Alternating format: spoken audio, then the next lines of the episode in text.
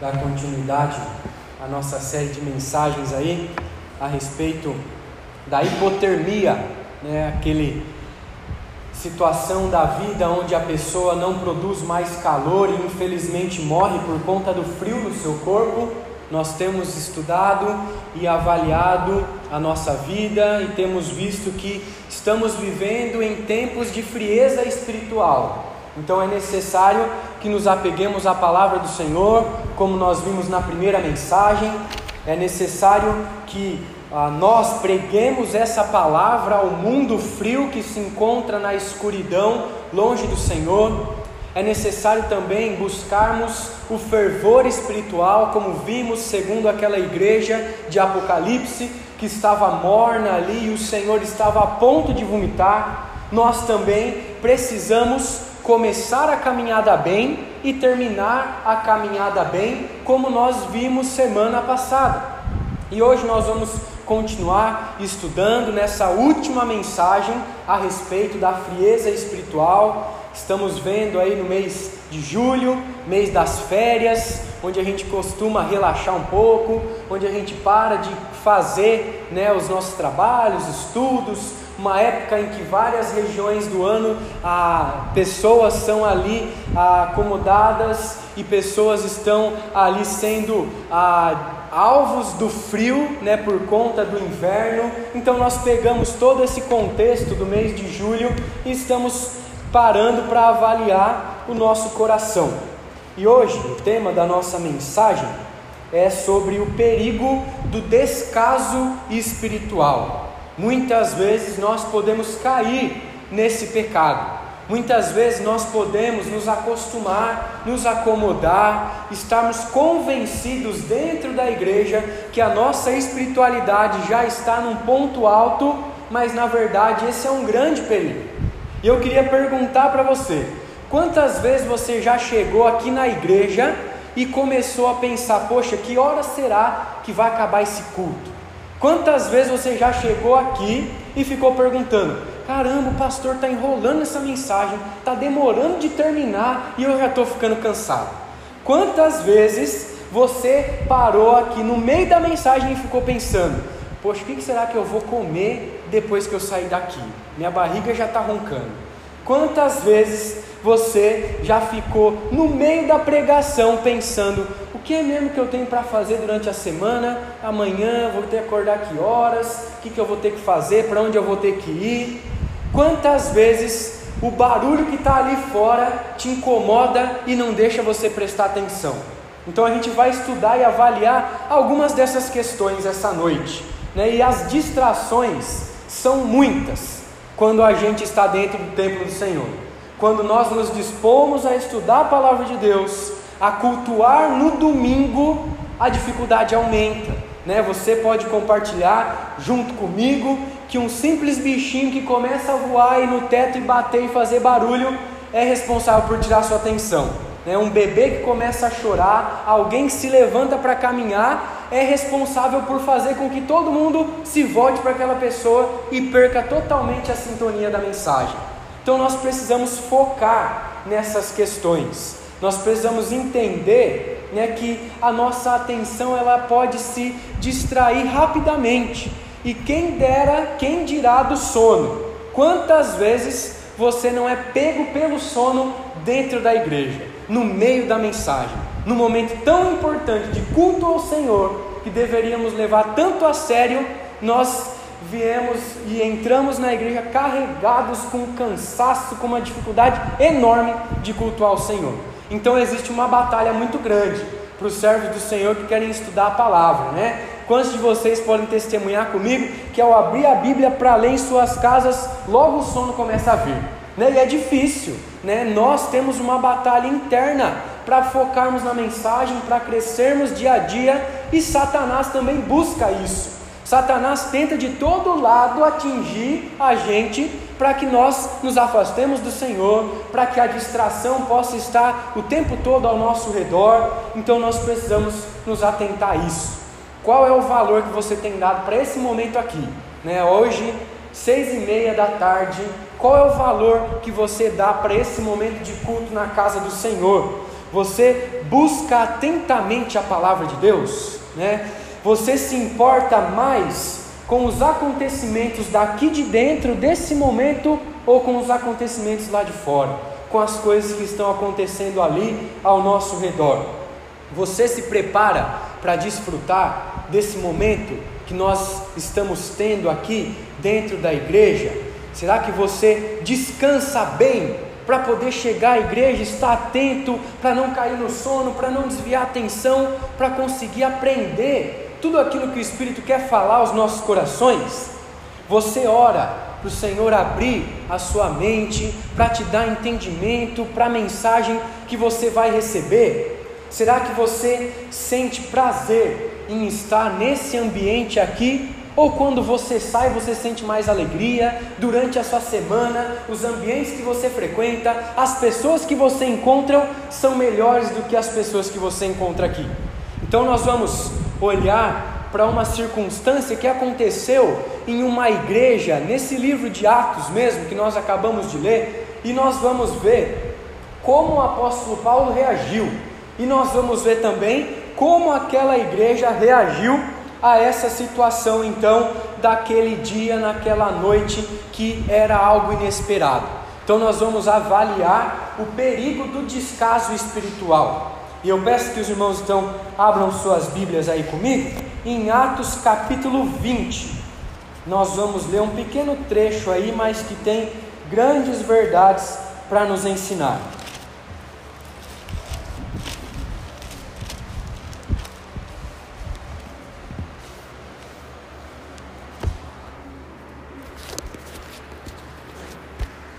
Atos capítulo 20, nós vamos ler do versículo 7 até o versículo 12.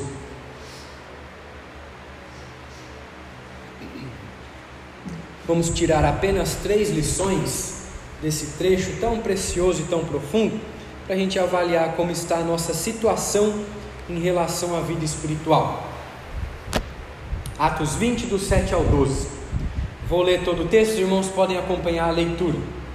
No primeiro dia da semana, estando nós reunidos com o fim de partir o pão, Paulo, que devia seguir viagem no dia imediato, exortava-os e prolongou o discurso até a meia-noite. Havia muitas lâmpadas no cenáculo onde estávamos reunidos. Um jovem chamado Eutico, que estava sentado numa janela, adormeceu profundamente durante o prolongado discurso de Paulo vencido pelo sono, caiu do terceiro andar abaixo e foi levantado morto.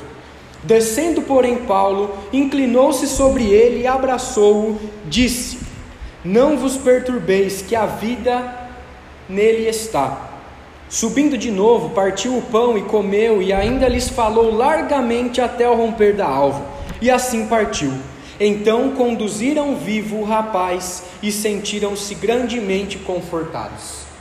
Um texto talvez conhecido pelos irmãos, talvez já ouviram esse texto, já viram uma pregação, e nós vamos ver três lições. Né? A primeira lição que nós vamos tirar está no versículo 7 e o versículo 8, e ela diz respeito ao formato do culto e o dever do pregador. O texto aqui, Lucas, o médico, o evangelista, está narrando aqui tudo o que aconteceu porque ele estava presente. Então ele mostra aqui nesse texto que ele é o primeiro que relata e nos informa qual era o dia da semana em que a igreja começou a se reunir após a ressurreição do Senhor Jesus. E esse dia é relatado aqui como o primeiro dia da semana, que é conhecido por nós como o domingo. Jesus Cristo ressuscitou no domingo, apareceu aos seus discípulos no domingo, no Pentecostes o Espírito foi derramado à igreja no domingo, e essa era uma ocasião aqui onde o apóstolo Paulo estava somente nessa cidade, como uma parada para ele prosseguir a sua viagem. Mais à frente, aí o versículo 16 nos diz que ele queria seguir, desejava ir embora, porque ele precisava ir para Jerusalém, onde ele iria desfrutar da festa dos Pentecostes ali então. E nós podemos perceber que, diferente de nós, quando vamos fazer uma viagem, o apóstolo Paulo começou a pregar e pregou muito. Né? Se a gente levar em consideração que esse culto começou às seis horas da tarde, como começa o nosso, o apóstolo Paulo prolongou seu discurso até meia-noite. Então, pelo menos eles estavam reunidos às 5, 6 horas. E o apóstolo Paulo pregando e ensinando a igreja de Cristo. Ele iria viajar pela manhã, mas não resolveu, ah, vou descansar, não vou na igreja hoje, não vou cultuar a Deus, porque eu vou ter que acordar cedo e viajar. Ele foi, pregou, ministrou a ceia e ainda realizou um milagre, que a gente acabou de ler. Então, Paulo aqui, ele resolve ficar ele resolve cultuar com os irmãos, ministrar a palavra, ensinar aos irmãos algumas questões ali que ele poderia, o máximo de tempo que ele tinha ainda antes de partir. E a igreja primitiva nos ensina nesse trecho o que deve se fazer dentro da igreja. Ela nos ensina como nós devemos cultuar o Senhor. Em primeiro lugar, ela nos mostra o dia que o culto solene deve acontecer. O dia do Senhor é o domingo o primeiro dia da semana. Mostra também que eles estavam reunidos ali com o fim de partir o pão, e Paulo os exortava. Então, dentro do culto, precisa haver pregação da palavra. Dentro do culto precisa haver administração dos sacramentos. A santa ceia do Senhor precisa ser servida. As pessoas precisam ali se alimentar da, do corpo de Cristo, perceber e se lembrar daquilo que o Senhor havia feito naquela cruz. Então esse dia era o dia de ceia. É o dia comumente onde a igreja enche, onde as pessoas vêm para um momento especial, para relembrar do sacrifício de Cristo, para participar da comunhão da mesa ali. E no mesmo dia da ceia é necessário que haja pregação da palavra. E o apóstolo Paulo estava pregando aqui. Todo culto precisa ter pregação. Todo culto deve ser prestado ao Senhor. Se não existe pregação, não podemos chamar de culto. E em todas as reuniões da igreja primitiva, eles se reuniam, eles sentavam ali ao redor da mesa, nos bancos, ali em um lugar particular, para poder estudar a Bíblia junto. E nós não podemos achar que ah, podemos fazer qualquer coisa no ambiente da igreja e isso significa que é prestar culto ao Senhor. Não, eles estão nos mostrando aqui o que deve ser feito na igreja. E a igreja de Troade estava cultuando ao Senhor. Eles estavam buscando verdadeiramente agradar ao Senhor por meio daquilo que eles já tinham adquirido dos apóstolos e tinham ali a presença de um apóstolo pregando ali. Eles têm o mesmo objetivo que nós, colocando a palavra no centro, se voltando aos ensinos do Senhor, administrando os sacramentos, participando ali de todos eles e também tinham ali a possibilidade de ouvir o maior dos pregadores do Evangelho, o apóstolo Paulo, o maior missionário ali, e esse homem estava exortando a igreja. E a pregação na igreja é exortação. A pregação, ela deve trazer confrontação. Toda vez que nós estamos dentro da igreja, ouvindo a palavra, aprendendo do Senhor, nós precisamos ouvir aquilo que Deus quer trabalhar na nossa vida. Nós precisamos buscar mudar aquilo que ainda nós não fomos transformados.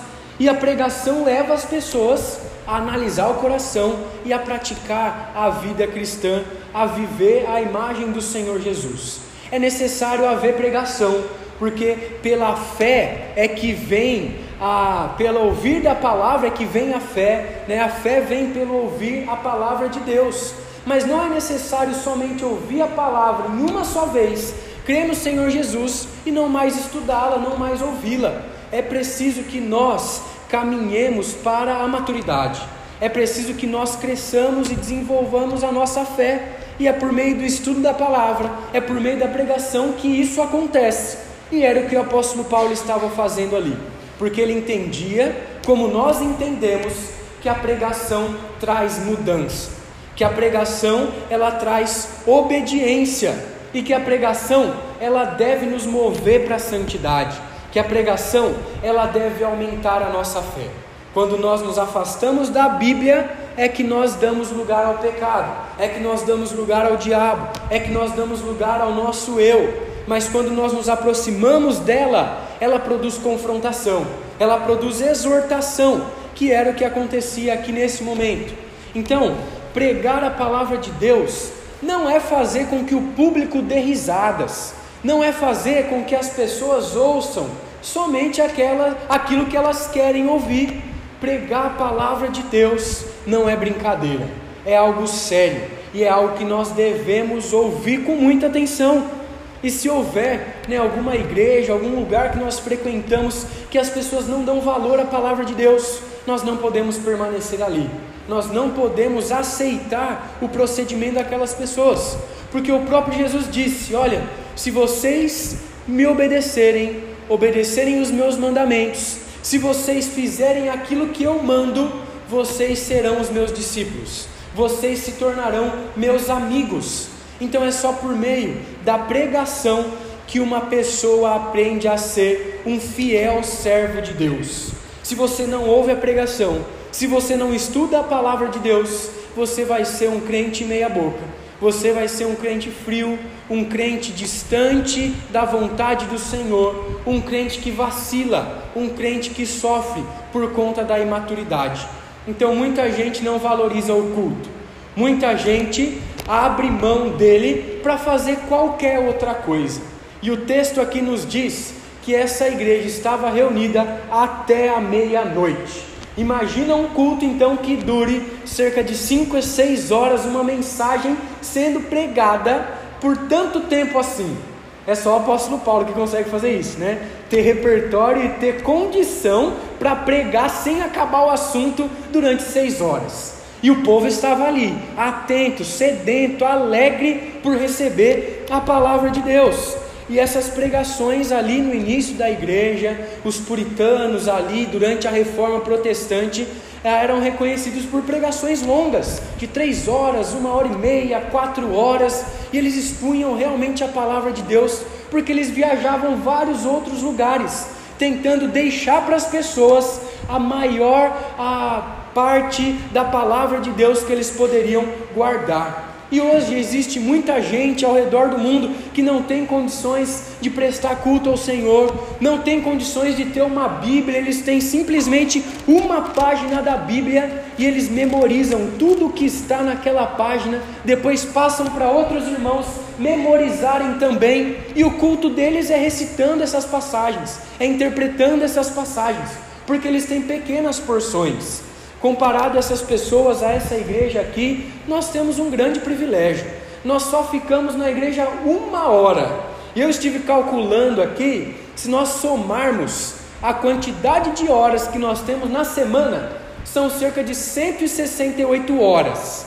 Vocês sentam aqui na igreja ouvindo as minhas mensagens, que são cerca de 45 minutos, no máximo uma hora.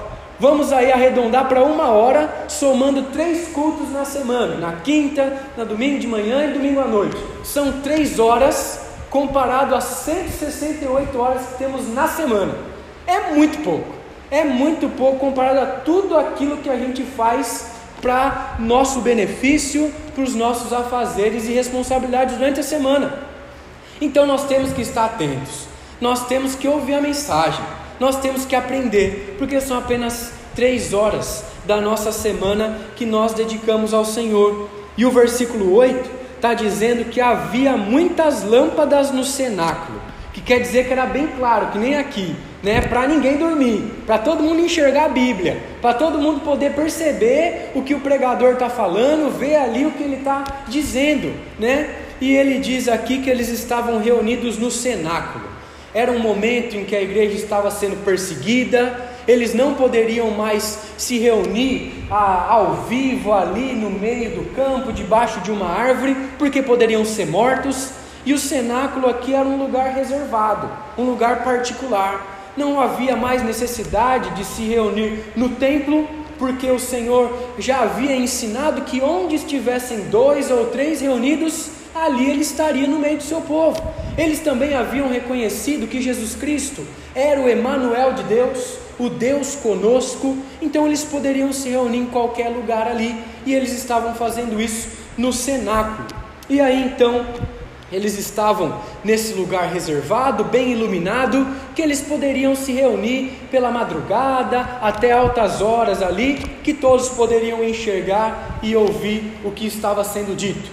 Então o apóstolo Paulo, fazendo seu papel, a igreja afirmando, atenta, ouvindo a mensagem, prestando atenção e se enchendo. Essa é a igreja ideal, onde os irmãos cultuam ao Senhor, a palavra é pregada, os sacramentos são administrados, o culto é feito no domingo, não é negligenciado o culto do dia do Senhor, e assim então nós devemos avaliar como está a nossa disposição para o culto ao Senhor, como está a nossa disposição em ouvir a pregação da palavra. Muitas vezes nós temos disposição para fazer de tudo, mas quando chegamos na igreja estamos muito cansados, tem a dificuldade, o sono bate, a distração vai para todo lado, pensamos em milhares de coisas, mas não focamos na palavra do Senhor. Então nós precisamos aproveitar esses momentos para aprender tudo o que a gente pode, porque nós não sabemos quando vai findar a nossa vida, nós não sabemos quando nós vamos precisar desses ensinamentos aqui. Então, essa é a primeira lição. Né? Nós vemos aqui que ah, o formato do culto é evidenciado pela igreja primitiva e também o dever do pregador. E o texto continua, e a segunda lição é a seguinte: a triste realidade de um jovem distraído a triste realidade de um jovem que estava distraído dentro do culto. No versículo 9, e ele diz assim: Um jovem chamado Eutico, que estava sentado numa janela, adormecendo profundamente durante o prolongado discurso de Paulo, vencido pelo sono, caiu do terceiro andar abaixo e foi levantado morto. Agora o texto começa a falar desse jovem, né? Falando da igreja em geral, do que Paulo fazia, agora foca em um rapaz. Talvez chegou ali um pouco atrasado e estava tudo lotado e ele enxergou um lugar que era na janela. Nós não sabemos se isso era o costume dele, né? se ele sentava sempre na janela, ou se só por essa ocasião da grande multidão ele resolveu sentar ali. Então o lugar estava cheio né? E provavelmente né, ele pode ter olhado ali para a janela que poderia ser um bom lugar, né? Que é arejado, é fresquinho, né? Não fica suando dentro do templo ali. Só que essa janela pode ensinar muitas coisas para a gente e a gente pode aprender muito com esse jovem aqui, porque a janela ela pode simbolizar um lugar dos desinteressados. Né? Então ela oferece muitas distrações. Porque a pessoa que está sentada na janela, ao mesmo tempo quando ela pode olhar e ver o que está acontecendo dentro, ela também tem acesso para o que está acontecendo lá fora. Então a janela produz muitas distrações. Ficar na janela é uma simbologia aí de ficar em cima do muro. Aquela pessoa que está indecisa, né? que não está nem dentro da igreja e também não está nem fora está ali no meio termo, tomando um ar fresco, olhando para fora, mas também olhando quando alguma coisa chama atenção. Ficar na janela é igual aquele aluno que é desinteressado, senta lá no fim da sala para poder fazer o que ele quer, conversar com os outros e não fazer nada dentro da aula. Né? Então isso é ficar na janela, né? é poder prestar atenção dentro e fora. E essa janela então era um lugar que poderia chamar a atenção de Eutico, de qualquer jovem ou de qualquer membro da igreja. Mas essa janela foi o motivo da queda de Eutico, foi o motivo que ele morreu, foi o motivo que ele fracassou na fé. Então essa janela ali roubava a atenção dele. Né, em, em, momentos que o pregador estava chato, enrolando, falando muita coisa, ele podia olhar para fora, ver o movimento que está acontecendo ali, ter algumas coisas diferentes, e ele ficava dividido. Ele vivia ali com o pé na igreja, o pé no mundo, sentado para fora, sentado para dentro. O corpo dele estava presente, mas o coração estava longe. O pensamento estava voando para todo lugar, como talvez a gente pode acontecer aqui dentro da igreja. Né? Então ele estava ali, aos poucos, sendo convencido que estava melhor lá fora do que melhor dentro da igreja. Ele perdeu o interesse pelo que estava acontecendo dentro do cenáculo. Ele estava ali interessado com o que estava acontecendo dentro, mas fora. É um crente dividido, um crente que estava vivendo ali com um descaso. E o propósito de estar ali estava sendo ali então enfraquecido.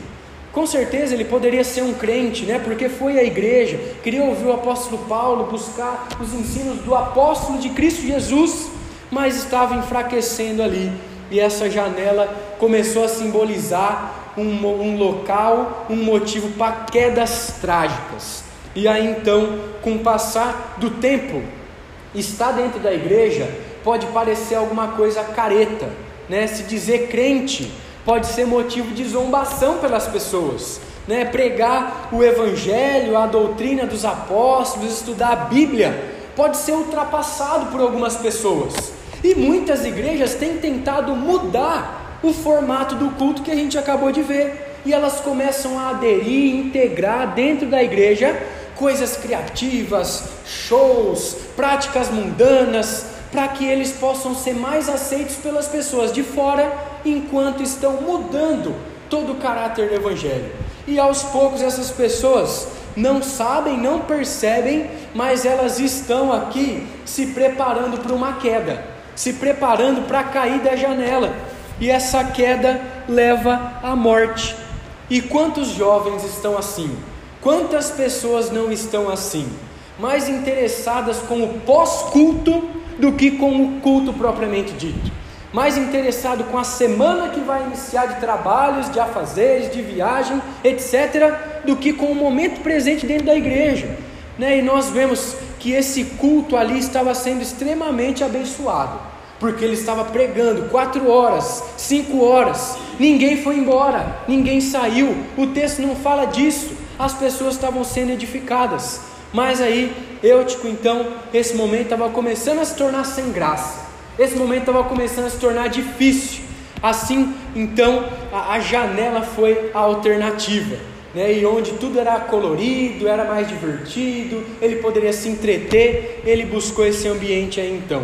Quando a gente olha para alguns personagens da Bíblia, aconteceu a mesma coisa com esse jovem Eutico, só que um pouco diferente. Uma certa ocasião, Jesus estava com três dos seus melhores amigos ali, os seus discípulos mais queridos, e ele estava ali orando com agonia, porque a sua morte estava chegada, e toda vez que Jesus voltava ali para os seus discípulos, eles estavam dormindo.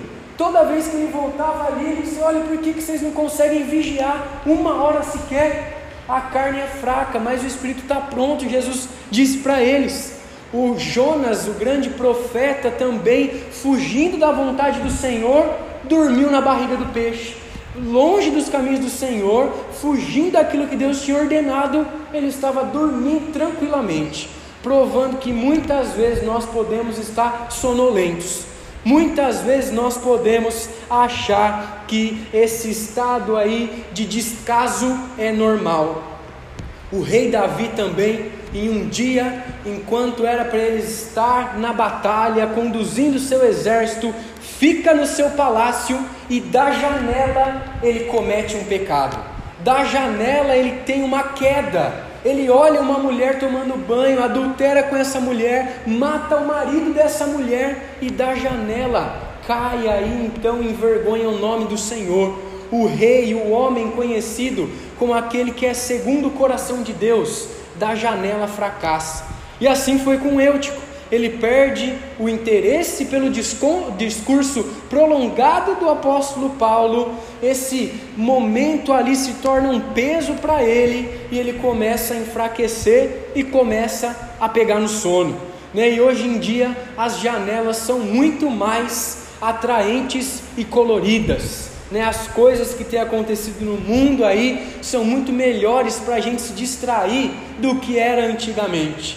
E Eutico foi o único que literalmente morreu de sono. Às vezes a gente fala, nossa, eu estou morrendo de sono, mas o sono matou Eutico. Ele caiu da janela e nos mostra que o sono é perigoso. Né? Então, estar na janela exige uma atenção dobrada. A Bíblia mesmo diz que não se dá para dividir a atenção em dois senhores. Não dá para servir a Deus e as riquezas, mas não dá para servir o Senhor e o mundo. Estar na janela é muito difícil. E Eutico morreu por causa dessa sua escolha, dessa sua escolha de ficar ali ao redor do ar fresco, daquilo que fora poderia ser desfrutado, e ele aqui então se interessou mais pelo que estava fora. Nós temos outros exemplos também, como Sansão, que era um homem que foi consagrado ao Senhor desde o ventre materno, como nazireu, cresceu, se deixou levar pelos prazeres do mundo, com tantos privilégios, caiu em tentação e assim desonrou o nome do Senhor. Por outro lado, também temos José, né, aquele que estudamos várias vezes às quintas-feiras aqui, que sofreu, foi abandonado pelos irmãos, estava numa terra distante, tinha todos os motivos para poder pecar, mas resolveu ser fiel ao Senhor. Nós vemos aqui então que temos muitos exemplos na palavra do Senhor a respeito dessa janela de oportunidades que nós temos, mas a janela deve ser abandonada. A janela não é um local para a gente se achegar, para a gente desfrutar e poder buscar. A janela é perigoso. E ficar na janela é início de esfriamento, é início de uma queda que nós não podemos prever, é comprar a morte, a condenação que ainda nós não conseguimos enxergar. Então, ficar na janela é se afastar do Senhor. E esse rapaz aqui caiu na janela. Será que você está agindo como esse rapaz? Focando seus pensamentos, a sua vida, mais nas coisas que você consegue ver pela janela para fora da igreja, ou você está focado com o culto do Senhor, o serviço ao Senhor dentro da igreja e fora da igreja? Como será que está o seu compromisso com o nosso Deus?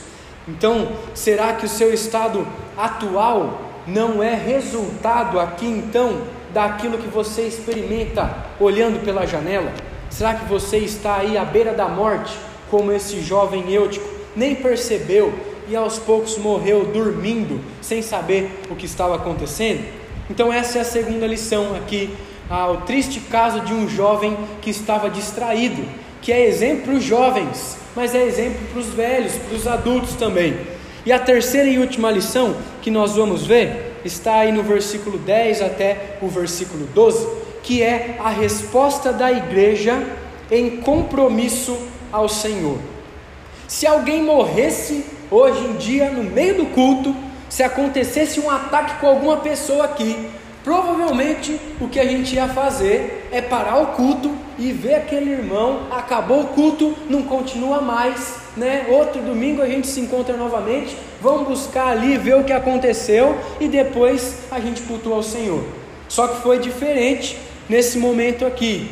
Hoje em dia, qualquer coisa é um motivo para a gente cancelar o culto do domingo. Né? Se acontece ah, alguma coisa no sábado aí, onde os irmãos estão aí comprometidos, tem alguma reunião, uma programação especial, as pessoas já estão perguntando se vai ter EBD no domingo. Né? As pessoas já estão perguntando se vai ter culto normal no domingo. É comum as igrejas ao nosso redor cancelar as programações no domingo quando tem programação no sábado. A nossa igreja só não vai ter culto no domingo se Jesus voltar no sábado e mesmo assim no domingo a gente vai estar cultuando lá o Senhor. Porque domingo é o dia do Senhor, domingo é dia sagrado. E foi o que o apóstolo Paulo fez aqui. Ele tinha ali autoridade dada para o Senhor, credenciais apostólicas ali, ele poderia realizar alguns milagres. E ele vai no nome do Senhor, na autoridade de Deus, no poder de Deus, ele interrompe a sua mensagem vai até esse jovem ali, ressuscita esse jovem e continua o culto. Ele fala aqui, né, Lucas relata que os irmãos voltaram, subiram, ceiaram a Deus, só que depois da ceia o culto não acabou também. Eles ficaram reunidos até o romper da alva. Se a gente for ver se esse culto começou às seis e terminou até mais ou menos às seis, esse povo ficou 12 horas reunido a não ser esse intervalo da morte de Eutico, que ensinou muito a eles ali. A igreja responde a esse descaso de um jovem com compromisso ao Senhor. Eles se alegraram tanto com aquilo que eles viram naquele momento, que foi motivo deles poderem voltar, ceiar o Senhor, partir do pão, e que momento que as coisas ali se encaixaram. O momento em que alguém morre, Paulo ressuscita, eles servem a ceia relembrando da morte, ressurreição do Senhor Jesus. Foi um momento da igreja poder se alegrar. Foi um momento da igreja poder desfrutar dos melhores benefícios da salvação e poder compartilhar ali desse momento tão confortável. E a atitude do apóstolo Paulo é muito interessante, porque quando a gente vê alguém cometendo pecado, quando a gente vê alguém fazendo coisas que não agradam a Deus, né, principalmente os pais para os filhos, a primeira coisa que quer fazer é dar uma cintada, dar uma bronca e falar com raiva. O apóstolo Paulo, por causa desse menino na janela, que provavelmente ele percebeu que podia estar olhando para fora ali, balançando, pegando no sono, ele não ressuscitou o menino e começou a brigar. Por que, que você estava olhando para fora e caiu no sono e morreu? Ele não olhou para os pais do menino, começou a brigar com os pais, questionar os pais, não.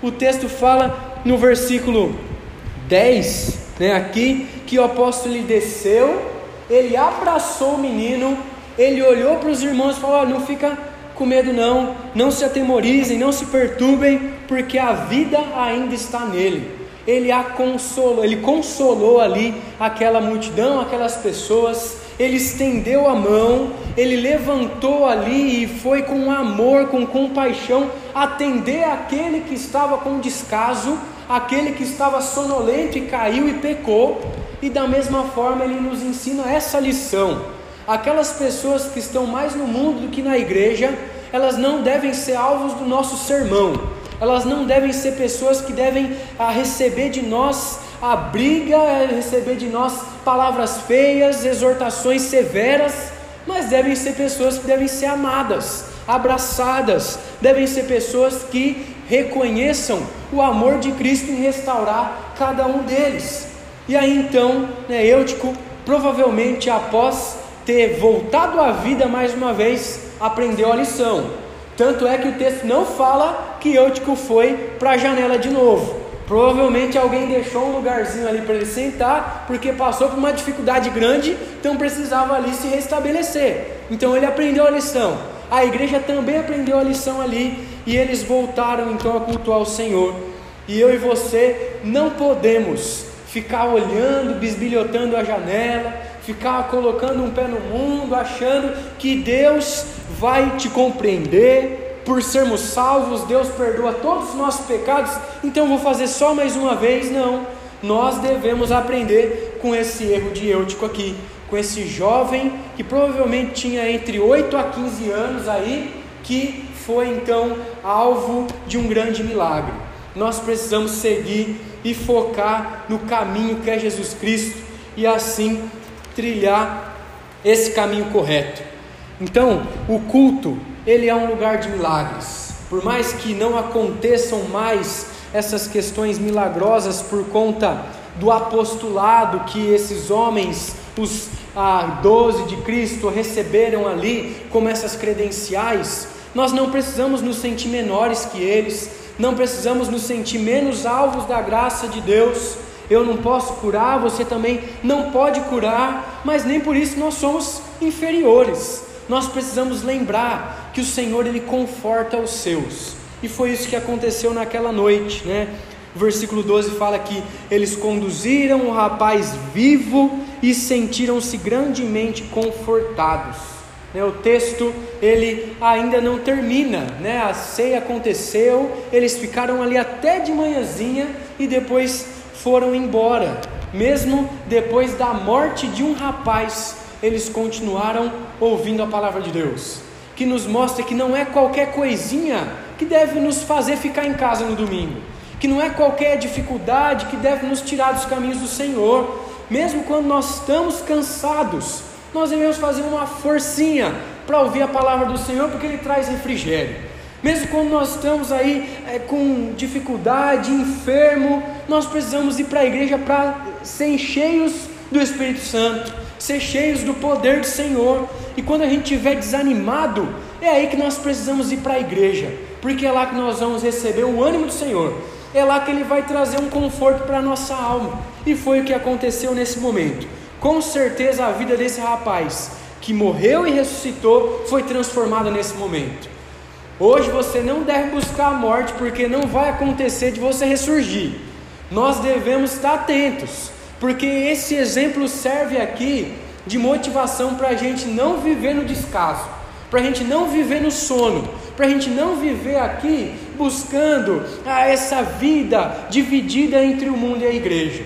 Esse jovem aqui tem muito a nos ensinar. Essa igreja, essa situação, pode nos mostrar que quando a igreja busca com fidelidade desfrutar a palavra de Deus, a igreja é transformada, os cansados são animados, as pessoas que estão dormindo são despertadas. Assim, então, os irmãos que são fracos estão cada vez mais sendo fortalecidos, e esse é o objetivo do Senhor para a sua igreja. É isso que nós devemos fazer em relação à nossa vida espiritual. Devemos nos afastar do mundo, devemos afastar das distrações dentro da igreja, e esse é um alerta.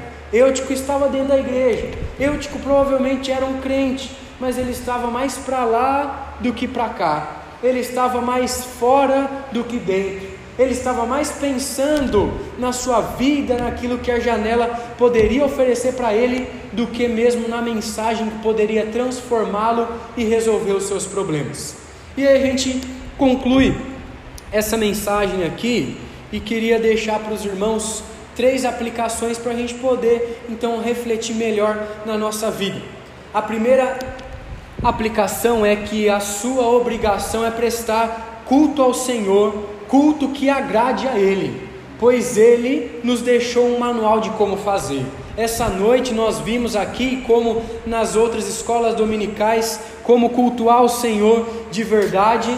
E se você troca o dia do Senhor por qualquer outra coisa, por lazer, por benefício próprio, você está servindo a você mesmo e não ao Senhor. O dia do Senhor é dia sagrado. O dia do Senhor é o dia dele. Não é o dia que nós resolvemos o que vamos fazer, mas é um dia que ele já instituiu o que nós vamos fazer para ele.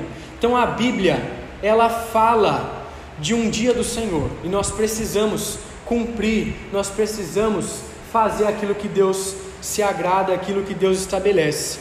E os momentos mais esperados da semana devem ser o domingo, deve ser o culto, deve ser aqueles momentos onde nós nos reunimos, porque é o momento onde as nossas forças são renovadas, é o momento onde nós podemos aprender a cultuar o Senhor, é o momento onde nós devemos estar descansados, preparados para receber a mensagem. A segunda aplicação é que Deus ele não é parceiro dos seus pecados e das suas loucuras. Prova disso é que Deus não aprovou a Eutico a tomar lugar na janela. Deus não aprovou ali o seu viver de forma dividida. O nosso dever é adorar o Senhor. Não basta nós estarmos dentro da igreja, nós devemos nos afastar dessa janela que dá para o mundo. Nós devemos nos afastar das distrações. Então é necessário atenção para a pregação da palavra. E aqui então nós devemos deixar os nossos afazeres, problemas, distrações de lado para que o Senhor fale conosco. Efésios capítulo 5, versículo 14 diz: Desperta, ó tu que dormes, levanta-te de entre os mortos e Cristo te iluminará. Deus não gosta de crente sonolento, assim como ele vomita aqueles que são mornos, ele também não gosta dos frios, não gosta daqueles que dormem, não gosta daqueles que têm descaso. E é por isso que nós devemos focar no culto a Deus e nos aproveitar da palavra do Senhor. E a terceira e última aplicação é: será que nós não temos feito pouco para o Senhor, comparado com todas as bênçãos que Ele tem nos dado dia a dia? Ao ouvir a mensagem de hoje à noite, será que você deseja continuar no mesmo estado atual? Será que você não deseja buscar a progressão aí, deseja aprofundar na palavra do Senhor, abandonar o sono, abandonar a janela, abandonar as distrações? Então, todas as bênçãos do Senhor são grandes motivos para a gente abandonar o pecado, abandonar a frieza espiritual, para poder de uma vez por todas decidir se comprometer com Ele e não abrir mão mais da Sua vontade, não abrir mão mais do serviço ao Senhor. Nós não devemos se cansar de servir a Deus. A responsabilidade para com a palavra de Deus não é só do pregador, mas é de toda a igreja. A igreja recebe, a igreja se enche, para a igreja passar para outros também, aqueles que estão fracos na fé. Essa igreja nos mostra aqui que eles estavam com sede da palavra, que eles estavam atentos, que eles ficaram ali para desfrutar a verdade do Senhor. E se eu perco o foco, se eu não quero mais ouvir, se eu não tenho atenção para a mensagem que está sendo pregada, o problema não é da mensagem, O problema não é do, do pregador, o problema não é de Deus, mas o problema somos nós, que aos poucos vamos nos distraindo e se afastando da vontade do Senhor. Eu queria apenas ler um último texto da palavra do Senhor e assim a gente encerra. Tiago capítulo 4, versículo 8 ao versículo 10. Que ele fala o seguinte: Chegai-vos a Deus e ele se chegará a vós outros. Purificai as mãos, pecadores, e vós que sois de ânimo dobre, limpai o coração. Afligi-vos, lamentai e chorai, converta-se o vosso riso em pranto e a vossa alegria em tristeza. Humilhai-vos na presença do Senhor, e ele vos exaltará. A ordem de Tiago é para que a gente se aproxime do Senhor, porque assim ele se aproxime de nós. A ordem de Tiago é para que a gente busque limpar o nosso coração. E ele fala: aqueles que são de ânimo dobre, né, aquele ânimo inconstante, dividido aí, converta-se agora, limpem o coração, voltem-se ao Senhor, chorem. A alegria que vocês têm no mundo é uma alegria que não é verdadeira. Voltem-se ao Senhor, humilhem-se perante Ele, diante da Sua presença, porque assim Ele vos exaltará. Então nós devemos se humilhar perante a Deus. Nós devemos buscar a purificação dos nossos atos, do nosso coração, limpar aqui as nossas atitudes, para que o Senhor possa nos encher, para que o Senhor possa aquecer a nossa alma, aquecer o nosso coração e assim nos ajudar a buscar esse fervor espiritual. Então, encerrando essa série de mensagens a respeito da frieza nós podemos perceber que isso é algo que atinge muitas pessoas e nós devemos estar atentos com esse descaso, com essas distrações que o mundo nos oferece, para poder cada vez mais termos a nossa vida no centro da vontade do Senhor. E não há melhor conforto, não há melhor destino, não há melhor lugar para se estar do que no centro da vontade do Senhor porque é lá que Ele resolve a nossa vida, é lá que Ele promove milagres, é lá que Ele supre todas as nossas necessidades. Então nós encerramos aqui essa série de mensagens, ouvindo essa exortação aqui de Lucas, esse médico que relatou tantas coisas que eles passaram aquele dia, mas foi um momento de grande alegria, foi um momento de grande conforto. E nós vamos orar esse momento, pedindo que o Senhor fale aos nossos corações, nos desperte para a vontade dEle, tire as distrações da nossa vida e que a partir de hoje, de uma vez por todas, nós possamos nos comprometer com o Senhor, nos dispor a servir a Ele de verdade. Vamos nos colocar de pé então, encerrando esse momento.